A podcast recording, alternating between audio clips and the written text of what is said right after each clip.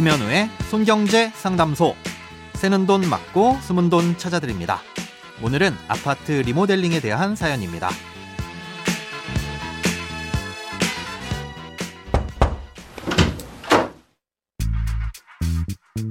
안녕하세요. 저는 부모님과 15년 정도를 같이 살다가 4년 전쯤 같은 단지 내 아파트를 구입했습니다. 코로나 이전부터 리모델링한다는 얘기가 있는데 저는 동의서를 내지 않고 있었습니다. 그러다 얼마 전에 매도 청구 소송을 하겠다는 문서를 받았는데요. 법적인 문제가 발생한다고 하니 걱정이 되더라고요. 자재값도 오르고 경제도 안 좋은 상황인데다 제가 내야 할 분담금이 3억 원 가까운 금액이라 부담이 됩니다. 저를 비롯해 반대하시는 분들은 똑같이 비용이 들 거라면 재건축을 기다리자는 입장입니다. 그래서 동의를 해야 하나 말아야 하나 고민인데 당장엔 집을 팔거나 세를 줄 생각도 없습니다. 만약 동의를 하지 않았을 때 법적인 문제가 발생해서 제가 손해를 보게 되는 건지 궁금합니다. 오늘은 익명을 요청하신 청취자님의 사연입니다. 아파트를 아예 허물고 새로 짓는 재건축이든 아니면 기본 뼈대는 남겨두고 수직이나 수평으로 증축을 하는 리모델링이든 전체적으로 공사를 해야 되는 것이기 때문에 해당 단지에서 일정 비율 이상의 주민 동의를 받아야 진행이 가능합니다. 리모델링의 경우 3분의 2 이상의 동의를 확보해야 시작을 할 수 있는데요. 이걸 리모델링 결의라고 합니다. 처음부터 3분의 2 이상의 주민 동의를 얻지 못하면 아예 추진조차 되지 않을 텐데요. 사연자님이 별도로 보내주신 안내문을 보니 결의서를 제출한 주민이 70% 가까이 된다고 적혀 있습니다. 그렇다면 일단 리모델링 사업이 진행될 것으로 보이는데요.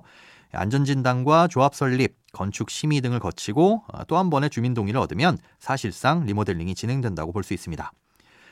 그런데 리모델링이든 재건축이든 각자 상황에 따라 반대를 하는 분들이 얼마든지 있을 수 있습니다. 예를 들어 개별적으로 큰 돈을 들여 내부 인테리어를 했는데 재건축이나 리모델링을 하면 그걸 전부 허물어야 하지만 인테리어로 쓴 돈을 따로 보상받을 수는 없으니 반대할 수도 있겠죠. 아니면 사업이 진행될 때 필요한 분담금을 납입하기에 부담스러워서 반대할 수도 있습니다. 또 리모델링의 경우 재건축에 비해 세대수가 늘어나기는 어려우니 사업성이 더 떨어진다고 판단을 할 수도 있는 거고요. 이렇게 반대하는 사람이 다수면 사업 추진 자체가 무산되겠지만 소수라면 얘기가 달라집니다. 다수가 동의를 했다는 건 사업을 진행했을 때 그만큼 다수의 이익이 증대되는 것으로 볼 수 있겠죠. 그래서 적법한 절차로 진행이 되고 있다는 전제 하에 이 반대하는 분들의 주택을 조합이 거의 반강제적으로 사들일 수 있도록 하고 있습니다. 집주인에게 집을 팔아달라고 요구한다. 그래서 매도 청구라고 하고 이 법적인 절차를 밟는 걸 매도 청구 소송이라고 합니다. 이 매도 청구 소송이 진행되면 특별한 사유가 없는 한 조합이 소송에서 이기게 되고요. 결국엔 집을 팔아야 합니다.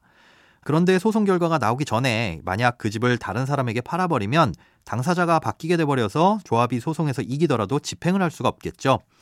그래서 매도 청구 소송이 진행되는 동안엔 누군가에게 집을 팔거나 세를 줄 수 없도록 처분 금지 가처분 신청도 함께 들어갑니다. 사연자님이 받으신 안내장에 써있는 대로 리모델링을 동의하지 않으면 결국엔 조합의 집을 팔 수밖에 없게 되고 그 소송이 진행되는 동안엔 개별적으로 집을 내놓거나 세를 줄 수도 없다는 거죠. 물론 앞서 말씀드린 동의 비율이 정해진 요건을 충족하고 그 과정도 적법했다는 전제 하에서 그렇습니다. 그럼에도 다양한 이유로 반대를 할 수도 있는데 그렇다면 중요한 건 조합의 집을 팔 때 얼마의 가격에 파느냐겠죠. 제대로 된 가격을 보장받기 어려울 것 같다는 생각에 반대하는 사람들이 너도나도 매물을 내놓게 되면 가격이 떨어질 수도 있고 또 조합에 팔게 되는 사람은 적정한 가격을 못 받을 수도 있습니다.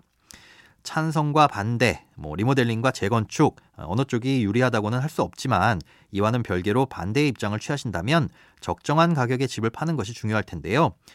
조합에 매도하게 될 경우 가격을 제대로 인정받기 위해선 비용을 들이더라도 법률 전문가의 조언을 구하고 감정평가를 받아서 진행하시는 걸 추천드립니다.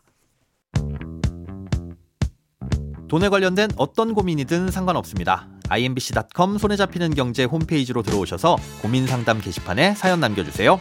새는 돈 막고 숨은 돈 찾아드리는 손경제 상담소. 내일 다시 만나요.